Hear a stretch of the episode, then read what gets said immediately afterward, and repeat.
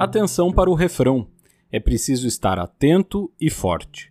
O pequeno trecho da música Divino Maravilhoso de Caetano Veloso, imortalizado por Gal Costa, pareceu ser a escolha ideal para abrir o 37º episódio da Mosca, um podcast de política nacional, internacional e sociedade, e que hoje traz em seu cardápio duas sopas. Na primeira, a gente reflete sobre o Tribunal Penal da Internet, a rapidez dos julgamentos e a necessidade de dar um passo atrás, às vezes, para manter o bom senso e a correta percepção dos fatos. Já no segundo caldo, a gente trata da eleição na França sobre um aspecto que ultrapassa as fronteiras francesas. Mas antes da gente começar, não custa pedir mais uma vez para você seguir e compartilhar esse podcast com seus amigos. Lembrando que dúvidas, sugestões ou comentários podem ser enviados para amoscapodcast.gmail.com.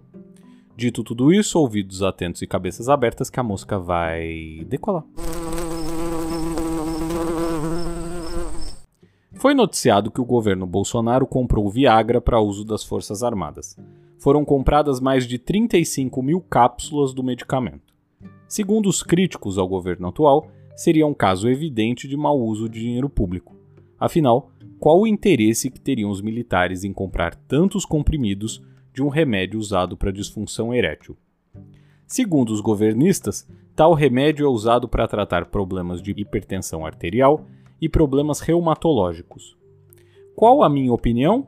Deve-se investigar, sim, a compra para ver se há um bom motivo para o governo gastar tanto dinheiro com isso. O mesmo vale para uma denúncia que aconteceu sobre a compra de aventais descartáveis pela gestão de João Dória em São Paulo se alegou que o material foi superfaturado em cerca de 24 milhões de reais. A gestão estadual alega que tal sobrepreço se deve ao aumento da procura pelo item durante a pandemia. Será verdade? Não é possível saber. A defesa é razoável, a denúncia também pode ser. Aliás, vale lembrar que governos são máquinas gigantescas. É normal que políticos no topo da cadeia não saibam o que está acontecendo lá embaixo. É impossível ter tal controle. No entanto, ainda assim pode haver responsabilização por deslizes na gestão. Logo, o presidente, governador ou prefeito precisam sempre trabalhar para que a máquina pública seja honesta. Mas isso nem sempre é o que vemos por aí. Por essa razão, não acredite em governantes que prometam simplesmente acabar com a corrupção sem dizer como farão isso. Lembrem-se, não há super-heróis na política. Tampouco devemos deixar por isso mesmo. Se há motivos para suspeita, que a justiça investigue.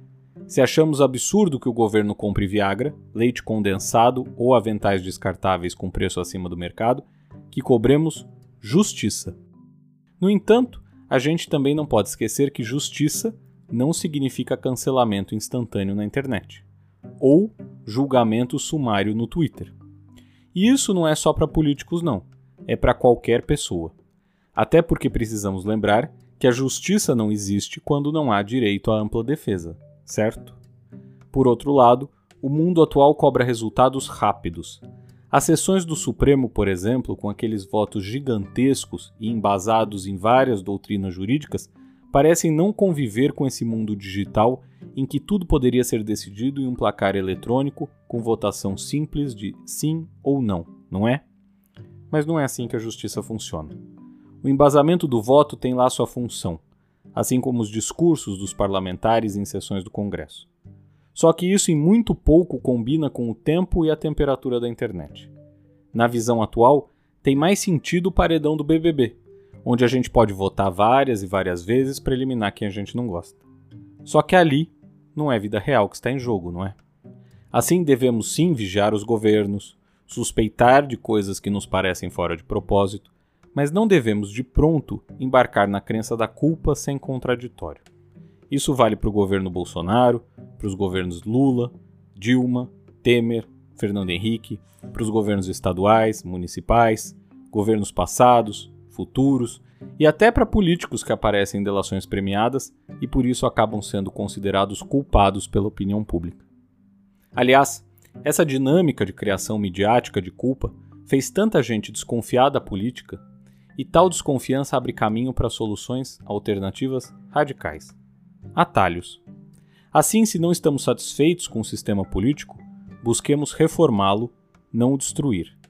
O mesmo vale para a justiça, o mesmo vale para a Constituição. Bem naquela linha do que disse em 1988 Ulisses Guimarães, em seu mais célebre discurso. A Constituição certamente não é perfeita. Ela própria o confessa ao admitir a reforma. Quanto a ela, discordar, sim. Divergir, sim. Descumprir, jamais. Afrontá-la, nunca.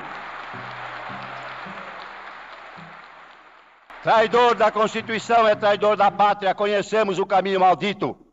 Rasgar a Constituição, trancar as portas do parlamento, garrotear a liberdade, mandar os patriotas para a cadeia, o exílio e o cemitério.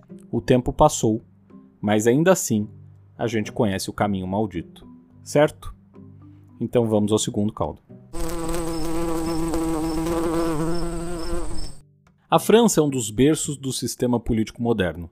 Aquele 14 de julho, quando os cidadãos tomaram a Bastilha e iniciaram um movimento que derrubaria o governo de Luís XVI, mudou para sempre os rumos da história. De repente, o direito divino do monarca francês foi posto em xeque. Veio o terror e, não muito tempo depois, as guerras napoleônicas se espalharam pela Europa. As casas reinantes da época buscaram um contra-ataque. Venceram Napoleão foi derrotado em Waterloo, como a gente sabe. O mundo parecia voltar ao que era antes, mas as coisas não são assim. O mundo muda. Sempre muda. O regime monárquico estava ferido, ainda que fosse o sistema que predominava na Europa e em outras regiões do planeta. Veio então a República na França, que sobreviveu como regime depois de superadas as tentativas de restauração da monarquia. O pensamento republicano pouco a pouco derrubaria outras casas reais na Europa. Grandes impérios sumiriam do mapa. A guerra devastaria parte do continente. A cortina de ferro se ergueria, uma União Europeia surgiria enquanto a União Soviética apodrecia. Eis aí um resumo simplista dos séculos XVIII, XIX e XX na Europa. A França seguiria como um país relevante, uma das mais importantes economias do mundo, um dos principais polos de cultura e turismo. Não à toa, uma eleição por lá atrai a atenção de muitos países. Mas dessa vez, parece que o que está em jogo não é apenas o futuro francês, como também o destino da política como um todo. Isso porque, pela segunda vez, o discurso de Marine Le Pen vem ganhando espaço na política francesa. E mesmo que não vença, alguma coisa está mudando. E não é de hoje. Lá e em outras partes do mundo. Trump era um candidato que alguns diziam que jamais venceria dado seu discurso venceu.